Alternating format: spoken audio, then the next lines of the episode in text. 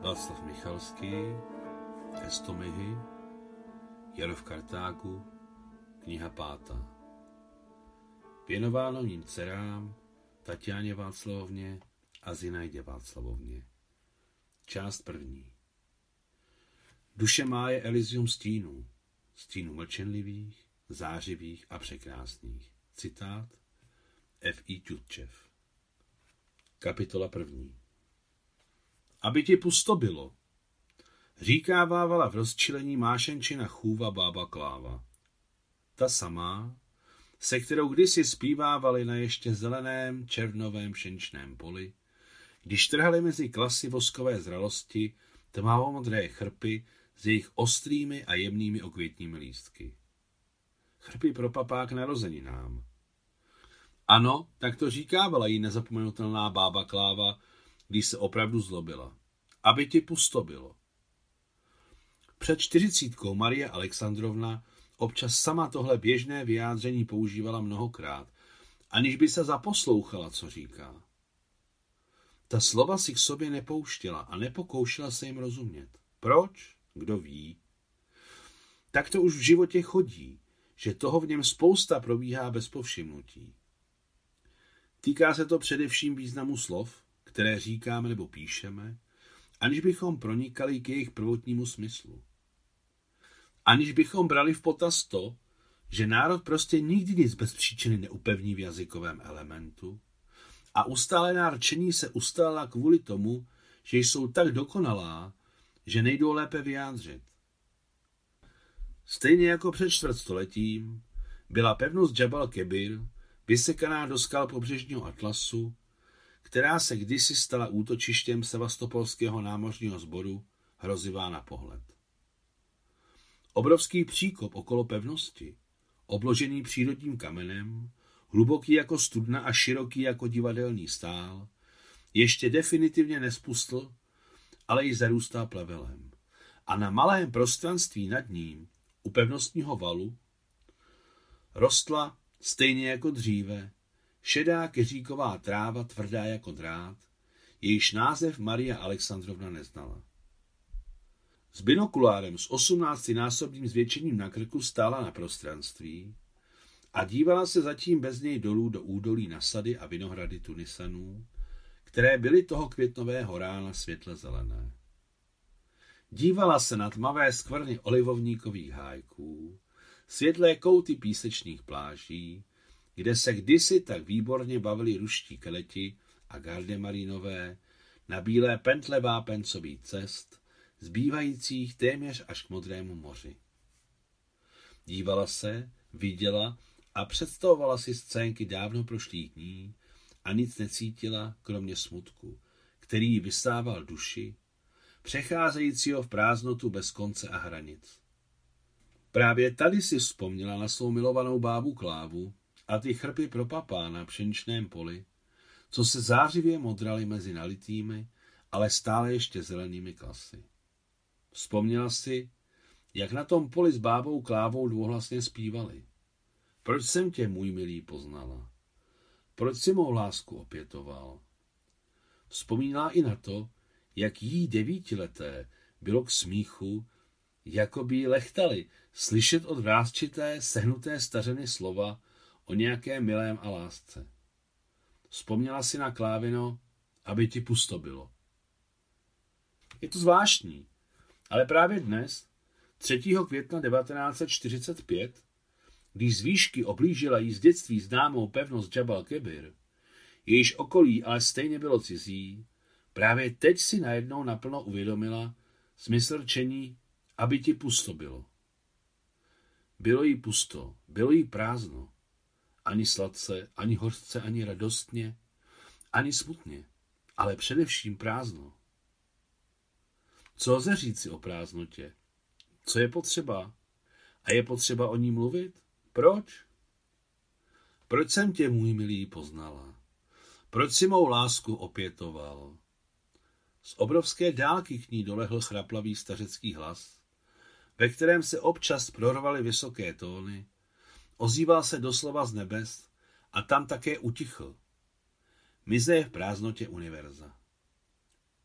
Za vysokou kovanou bránou uvnitř pevnosti mluvili mezi sebou arabsky stráže, najaté Mariou Alexandrovnou na dobu, respektive do doby, než si je z jejího pronájmu vezme zpátky do své zprávy nová tuniská vojenská administrativa. Již si je měli přebrat minulý týden, ale nezvládli se sejít. Slibovali dnes, ale také nikdo nepřijel. Všichni čekali kapitulaci Německa každou hodinu. Všichni čekají na historické změny jak v životě zemí, tak svých vlastních osudů. Z toho vznikají přestávky v práci a výjimečná liknavost funkcionářů.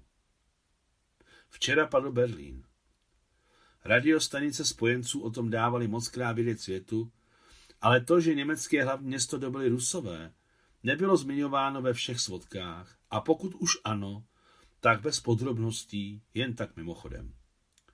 To nemohlo Mariu Alexandrovnu nedráždit, ale chápala, že historie proběhla a teď si každý z vítězů napíše podle sebe. Stráže si říkali mezi sebou. Dnes je horko. Bude dobrá úroda, dáli Aláh. Ano, Aláh bude s námi. Mluvili mezi sebou stráže dialektem arabštiny, kterému Maria Alexandrovna dobře rozuměla.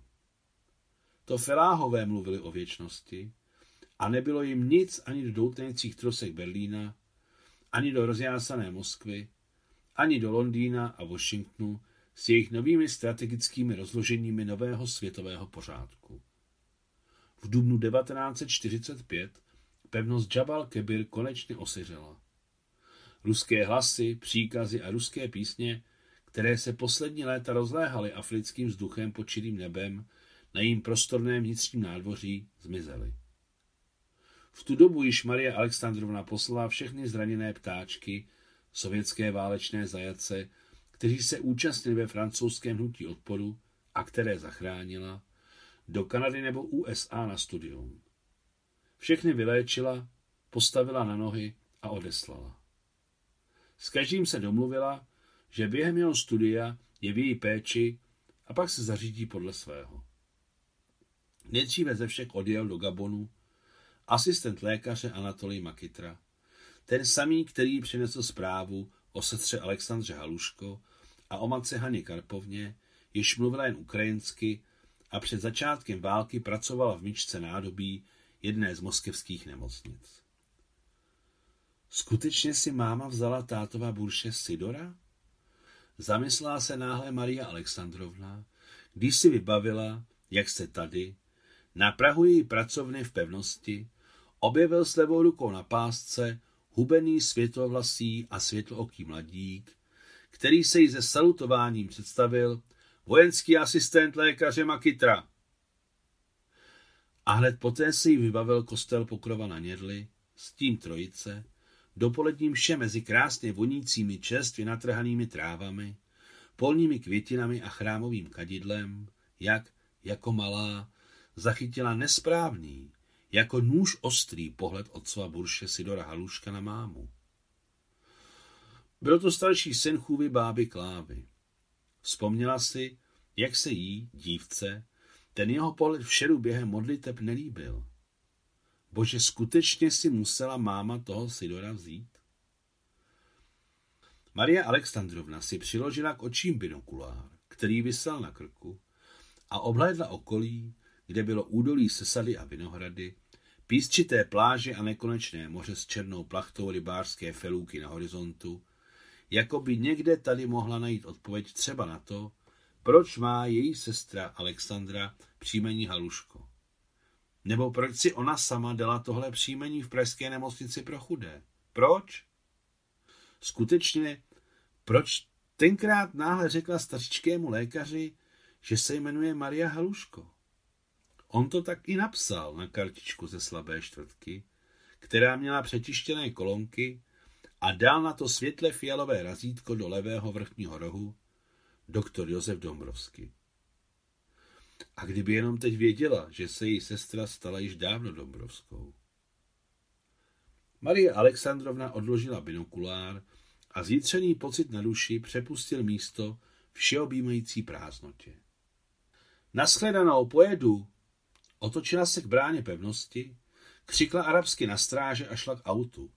Sundávající z krku binokulár, s houpajícím se futrálem zvonící kůže, na němž byl stříbrný monogram SP. Když k němu přišla, položila binokulár na přední stanadlo vedle sebe a netečně se zamyslela nad tím, jak divně je svět uspořádaný, že všechny věci ze skla a železa jsou dosud sní, ale tolik lidí je pryč. Není tu Picard, Nicole, Claudine, není Puškinův prapravnou baronet Werner, nemá svého Antoana. Fakticky nemá ani sestru, ani matku, ani strýčka Pašu, ale jeho blbej dalekohled. Její chlapci, zranění ptáčci jsou za oceánem. Již dávno se v poušti rozptýlily stovky romelových ruských otroků, které zachránila. Není nikdo. Máma se sestrou jsou v Rusku a aby nebyly vystaveny smrtelnému nebezpečí, bude lepší je nehledat. Stříček Paše je také neznámo kde, v které Americe asi je. Ulie je na poušti a prakticky se rozpustila v cizím kmeni, stejně jako doktor François v jeho milovaných berberských dialektech. A ona má co? Prázdno. Sedla do auta, navyklým způsobem otočila klíčkem zapolování a vydala se na cestu k sobě do vily.